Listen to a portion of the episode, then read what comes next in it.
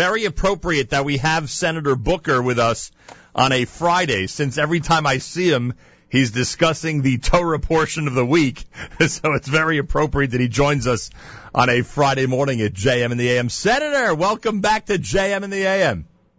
It is great to be back on. Great I- to be back on. I appreciate that. I I always thought in the Newark days we'd get you in studio one day to to have some stunt between you and our friend the Jersey City Mayor Steven Fulop. That never developed because now you're not representing Newark anymore. You're representing the entire state of New Jersey. How has that transition been? It's really been phenomenal. I, I just, uh, you know, this has been a year. uh, You know, I'm a North Jersey guy, but it's been a great uh, year getting to know South Jersey, visiting with everybody from our agricultural uh, uh, uh, uh, uh, interests to our fisheries to, uh, you know, from Camden County all the way down to Cape May. It's just been a great year. Unbelievable state, huh? We've got an incredible state out here. We really do. That's for sure. And you know, you know that I'm a Newark boy from the South Ward, so uh, our roots are similar. Um, so i i you go to Washington. The media that had always been criticizing you for being too high profile now is saying you're too low profile. You can't win, huh? No, you can't. You can't. and look, you know, if if everybody likes you, you're probably not doing that much. And uh, for me, it's just going down there and being authentic and uh, fighting hard to deliver for our state. And it's been a good year to hit some solid singles and doubles on everything from getting more police on the streets, helping towns from Newark to Trenton get cops grants, or helping our community colleges get resources to connect folks to jobs. You know, helping people that were uh, dealing with Sandy aid, problems with Sandy aid, or families uh, that were losing their homes. It's been a, it's been a good year of being there for our state, from infrastructure investment uh, to small businesses, and uh, just loving it. But you know what? You, ne- you can't you can't read your own press clippings. You, and as I learned when I was younger, you know, don't uh, don't believe the critics or uh, the too compl- too many compliments. Don't let the compliments go to your head, or the critics go to your heart. Yeah, stay right there in the in the in the safe center when it comes to that stuff. Senator Cory Booker is with us live via telephone. Uh, you know you know what the atmosphere is. I mean, uh, there are a lot of people running in this country right now who would prefer not to have President Obama at their side. Uh, his favorable ratings, I guess, are not, uh, you know, where he would like them to be. Is, is this typical midterm election atmosphere? How do you look at the way people are viewing Washington right now?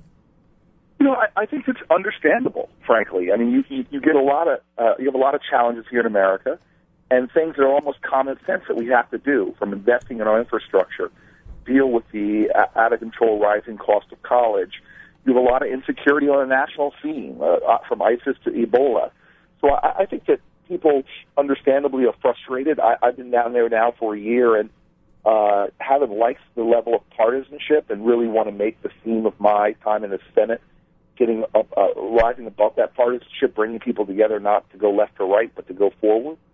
And uh, you know, so we've we've got to change things in Washington. I'll, I'll be I'll be clear, especially if we're going to get back to the things that help to build a great country uh, in the first place. And that that means that we need to focus on immigration reform. We need to focus on uh, getting our GDP growth back to an even better clip than it's now. And uh, uh, I, I understand frustrations, and, but the key is not to surrender to cynicism. The key is for more folks to get involved, and we contribute to it when we stay on the sidelines. I, I hear so many people say, "Why should I vote? It's not going to make a difference." Well, people's not voting is what allows politicians to be less accountable, and so I'm hoping that people get more involved and not less. Uh, we're always a country that built this nation from the grassroots up, and I hope we continue to do that. Yeah. Leaders in the Jewish community, and, and as you know, there's no such thing as a member of the Jewish community who's not a leader, uh, have always uh, surmised that there's tremendous support in Congress for the state of Israel. You're now an insider for us. Would you confirm that there is, thank God, a, uh, a good level of support for Israel in both the U.S. House and Senate? No, thank God is right. In Baruch Hashem, even uh, the reality is, is look, we, we there's very few issues that really unify uh, Congress, and uh, whether you're far left or far right, I, everybody seems to come together when it comes to defending our ally, and and uh, knows that we have a unique and, and intimate connection with with the state of Israel, uh, from our common enemies uh, to a, to a common culture, and you know th- this is what frustrated me, especially during the long summer is just to see how quickly uh, anti-Semitism just flares globally. uh, from challenges in Europe to even things I saw here at home. And you know, it, we're Israel's ally. We're the ones that uh, are going to stand with Israel when nobody will. And I'm glad to see that unwavering uh, categorical support. Is this campaign like any other campaign for you? I mean, obviously, when you were running in Newark, so you'd spend the time there and visit people and institutions in the city. Is it essentially the same, but just on a statewide level? No, it's it's very different. You know, uh, Newark ultimately is a small place. It's a small town. We may be the biggest city, but um, you know, you could literally knock on all the doors, or at least uh, uh, uh, get to every single neighborhood, every single community, and have those face-to-face conversations. I spent this last year trying to do it in New Jersey, but with you know nine million people, it's it's, it's a lot harder. So, uh, you know, you just have to work even more intensely. In these last days, we've been going 14, 15 hours around the clock uh, moving around. I've got my mom here, my brother here. Hmm. as much as possible, I want to let folks know that that uh, nobody's going to outwork me in terms of serving them, and and uh, you know, we have so many different and distinct communities. It just takes a lot, a lot of effort, a lot of travel, a lot of miles in the car. But at the end of the day, this you know, a lot of people might complain that, are in politics about this part of the job, uh, but I really love it. It's those real connections you can make with people that makes the most difference. And now with social media uh, I, I have even a, a greater ability to connect with folks. It takes a lot more work, but I'm often responding to uh, uh, social media late in the night, just trying to make sure people know that I'm here for them if they need me. Senator Cory Booker with us. Uh, have you gotten photos with all 99 other members of the Senate yet? I haven't, but you know, it, it's it's it's it's gotten way more attention than it probably deserves. but one thing I do love is that uh, you know when I post nice things about my colleagues I often hear, especially from my Republican colleagues, from their staff and others, that they appreciate. You know, we this we've got to find ways to reach across the aisle, and whether it's uh, taking a picture with them and posting it on Instagram, going to the Senate gym, going to the prayer breakfast, asking members out to dinner in the Republican Party. All those things are just really important to put a foundation uh, down to build uh, to build uh, uh, uh, constructive things for our, our country. So you're going to see me doing a lot of stuff uh, to try to bridge the divide between left and right down in Washington. No, that's a good thing, and if anybody can do it, it's certainly you. Uh, all right, um, you're one of the only public officials we could ask this question to. Unfortunately, many others would not even know what we're talking about. Uh, you're always familiar with the Torah portion, and you know that we're starting to uh, read about Abraham tomorrow. Is he one of your favorites?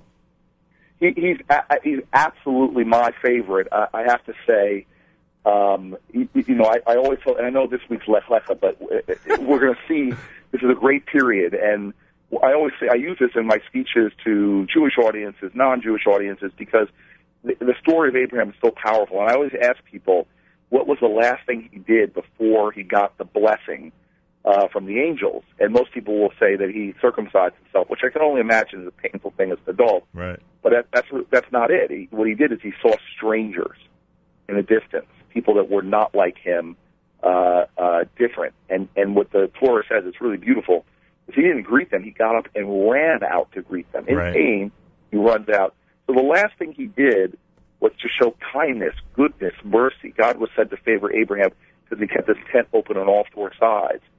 And and I love that idea that this idea of chesed and, and tzedakah is celebrated as the last thing uh, Abraham did before he got the blessing.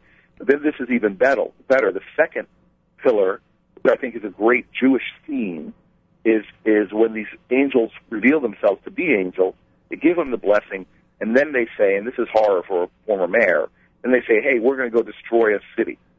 And instead of just like doing what I think you and I would do if we were standing before angels, messengers from God, just saying, okay, he then fights and argues with the angels. Right. And it's almost like saying the last thing he did was goodness, kindness. The first thing he did after the blessing was a fight for justice and, and, and this is what is so powerful, I think, about the Torah and, and one of the themes of Judaism, which is that no matter what, you do not accept injustice. You always seek justice, even if it means standing up to God Himself, as we'll see later. You know, with with with Moses, uh, you have uh, you know when he came down from the uh, from the mountaintop, and uh, they, they were worshiping the golden calf. God says, "I'll destroy these people," and Moses argues with God. He has the audacity to argue with God, and, and, he, and, he, and he utters those uh, those incredible words, If you destroy these people, and erase me from your book. I don't want any part of you.